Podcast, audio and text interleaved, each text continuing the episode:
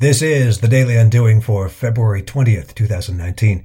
I'm David Cadet, and together with Mark Bovin, we're undoing the way marketing is done. Warning this podcast will make many references to the F word without actually saying the F word. So if you sometimes have us on in the car with your kids and they're there with you now, expect to hear many giggles. In 2016, I read, or rather listened to a book that had me riveted from its title straight through to the last word. The Subtle Art of Not Giving a F by Mark Manson. The title did its job. It lured me straight inside and kept me there. Like other books on Audible, I listened to The Subtle Art multiple times, but unlike those other books, I was not moved to purchase the hard copy. Like the 2011 children's book parody, Go the F to Sleep, there was something about hearing the word being used repeatedly than there was about reading it. But then, Go the F to Sleep had the advantage of Samuel L. Jackson doing the reading, and no one drops the F bomb quite like Jackson. I don't want to ignore the significance of the subtle art as a literary work. The message of caring less about what people think and caring more about what is important was what made it a New York Times bestseller, more than the title.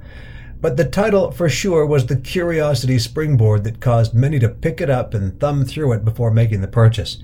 The subtle art of not caring what others think would not have come close to the same effect.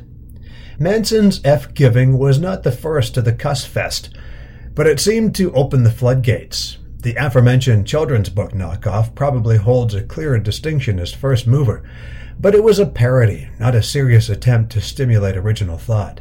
Sarah Knight's 2015, The Life Changing Magic of Not Giving an F, how to stop spending time you don't have with people you don't like doing things you don't want to do, maybe holds down the first F bomb titled book in this current trend. And it is a trend now, ironically, that has lost its mojo.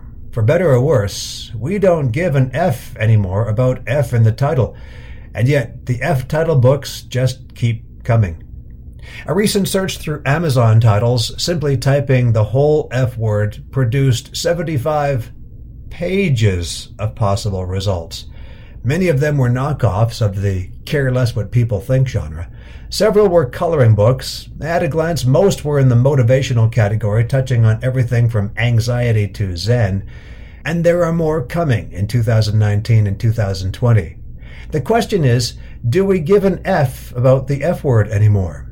Is it really the ultimate symbol of defiance if it is so commonly used? And are authors and publishers now doing themselves a disadvantage by attempting to shock our sense of curiosity through its usage, which is now rampant?